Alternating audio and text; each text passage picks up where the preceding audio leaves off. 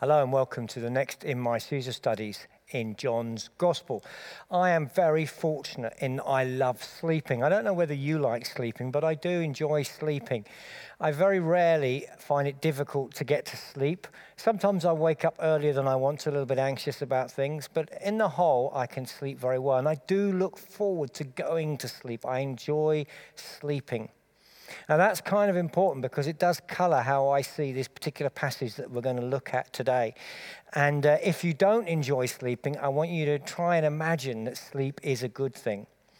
We're in John chapter 11, and we're looking at the story of Lazarus, who is a friend, uh, uh, probably a disciple of Jesus. He is uh, the, the brother of Mary and Martha, and they send a message to Jesus, who is uh, four, uh, a couple of days' walk away. They send a message to him that Lazarus is sick.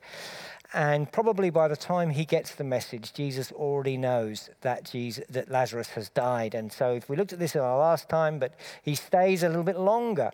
And we tried to explore why it was that he stayed a little bit longer. And we pick it up at uh, verse 6. So when he'd heard that Lazarus was sick, he stayed where he was for two more days. And then he said to his disciples, Let us go back to Judea. So they're going to go and visit uh, Lazarus, even though Jesus probably knows he's died by this time. But, Rabbi, they said, a short while ago the Jews there tried to stone you, and yet you are going back. You may remember this from previous studies in John's Gospel. They were trying to kill Jesus. And Jesus answered with a bit of a riddle. He said, Are there not 12 hours of daylight? This is John 11 9. Those who walk in the day, daytime will not stumble, for they will see by this world's light. It is written that when people walk at night, then that they then stumble, for they have no light. What does this riddle mean? Well, the context is probably that a number of times already in John's gospel, Jesus has said that the time for him to be crucified, for him to die, has not yet come. And there's a clear understanding that they, the people couldn't kill Jesus before God was going to allow it, before it was the right time. His hour has not yet come. That's John 8 20. Uh, also in John 8, we, we, we have this picture of night and day, and he talks about the night coming, meaning the time when he is no longer with them.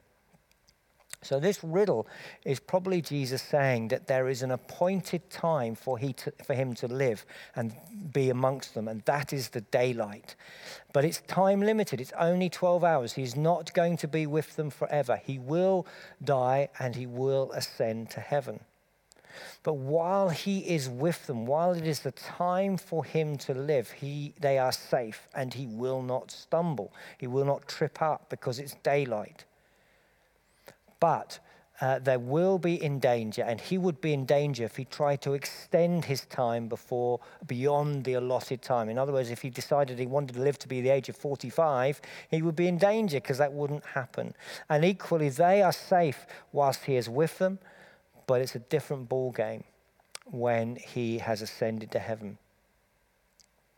Let's carry on. John 11 11. After this, he said, uh, he went on to tell him, Our friend Lazarus has fallen asleep, but I'm going there to wake him up. What does that mean, he's fallen asleep? Well, we're going to explore that now, but essentially, Jesus equates death as sleep. And what he means by uh, sleep is what we would call death. And what he means by death, we will discover throughout the Bible, is destruction. And we'll come back to that. His disciples replied, Lord, if he sleeps, he will get better. In other words, they don't understand this use of the word sleep. And Jesus had been speaking of his own death, but his disciples thought he meant natural sleep. So then he told them plainly, Lazarus is dead, and for your sake I was glad I was not there, so that you may believe. But let us go to him. Why was it better that they weren't there? Well, it was because they were now going to see a dramatic resurrection miracle that would really help them to understand that Jesus had the power over death, that would help them when they faced Jesus' death and ultimately their own death. So it was really important for them to see Jesus, uh, Lazarus, long dead, resurrected. And that's why it was good that they weren't there from that perspective. So let's circle back and explore this concept of death as sleep. What does that mean? Why does Jesus use the, uh, the, the language of sleep to describe death? Well, I want to suggest it means a few things. Firstly, he is saying that death is temporary. When I go to sleep, I know I'm going to wake up. And our death in this life that Jesus calls sleep, it is temporary. It will be followed by our resurrection. Every human being will be resurrected. And Jesus makes that clear that when he returns, he will resurrect everyone. And then there will be a choice. Some people will experience judgment and eternal death and others will experience salvation and eternal life. And that is decided by our choices now, so whether we choose to accept and follow Jesus or not.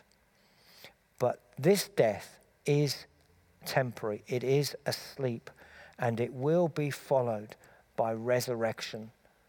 And then whether that becomes a second death or whether it becomes eternal life is down to our response to Jesus now. And we'll look at that a bit more in a couple of sessions' time.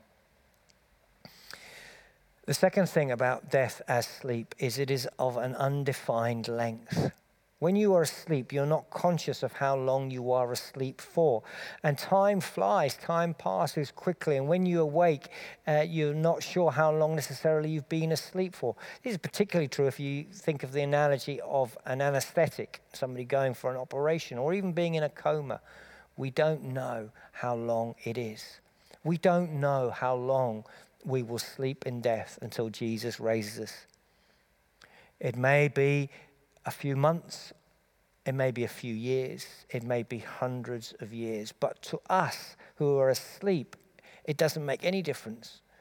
The resurrection will come as the next conscious thing we remember. When I go to sleep, I sleep and then I awake refreshed. And our death will be something that we don't know how long it will last. And during that time, it's very important to remember that we're unconscious. We're not aware of what is going on in the world. We're not watching our family and seeing the pain and hurt that they go through. We're not distressed and disturbed by the mistakes that they make or the grief they, that they experience and our uh, inability to affect or change things. We're unconscious. We sleep. We're not aware of anything and then we will be resurrected. And when we sleep, we are safe under the power of Jesus who will awaken us. It's like a child asleep in a home or in the back of a car and completely surrounded by the safety of the parents who will one day wake them up or wake them up for school or wake them up when they get home. And as we sleep in death, we rest in his arms, we rest in his peace, we rest knowing he will raise us at the right time. And there are some parallel ideas that come to mind thinking about sleep that I just want to draw your attention to, just as a way of thinking about death. I tend to get ready to go to sleep. I change my clothes. I um, uh, um, turn off the lights, I, I, turn the sound down, or turn the, all my machines off, in fact. We need to be ready to die. We need to get ready, knowing that it's coming at some point in our lives. That there are things that we will need to lay down and get rid of and be ready to meet Jesus, ready for that time, and not to see it as something unexpected that we weren't prepared for and that we didn't see coming. We're all going to die or meet Jesus when he returns. I don't know if I'm stretching it too far, but it's a good idea not to stay up too late. Not to try like the children who want another reason why they don't have to go to upstairs to bed. Can they just watch one more thing? Can they just uh, brush? The, uh, can they just have another drink? Can they just do this? It's not helpful to constantly be trying to avoid death. Rather, we face it with peace. I'm ready to sleep.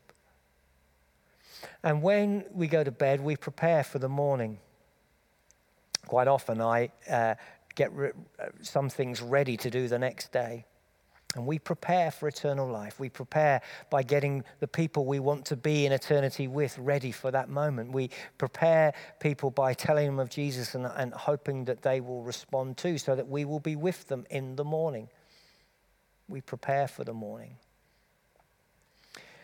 We have a thing in our household that we don't want the dishes to be dirty when we go to bed. We tidy up before we go to sleep. We put right the things that need to be put right. We tie up the loose ends. And it's good where possible to try to do that, to resolve any conflicts, to make sure that there aren't things that should have been said, that there aren't things that people didn't know. People know that we love them, that people know that we've forgiven them, that people know that we value them, that where there is resentment or hurt, we resolve it. And we seek to finish what needs to be done today. We get the washing up done. And finally, we relax knowing that some stuff can be done tomorrow. There will be time in heaven to visit all the places that I can't visit in this life. I've said before, I'm not a fan of the bucket list, really, because it implies that in heaven you can't do all these great things. I can swim with dolphins in heaven, I'm sure. I can visit beautiful mountain ranges and see wonderful sunsets. I can do that in heaven. I don't have to do it all now.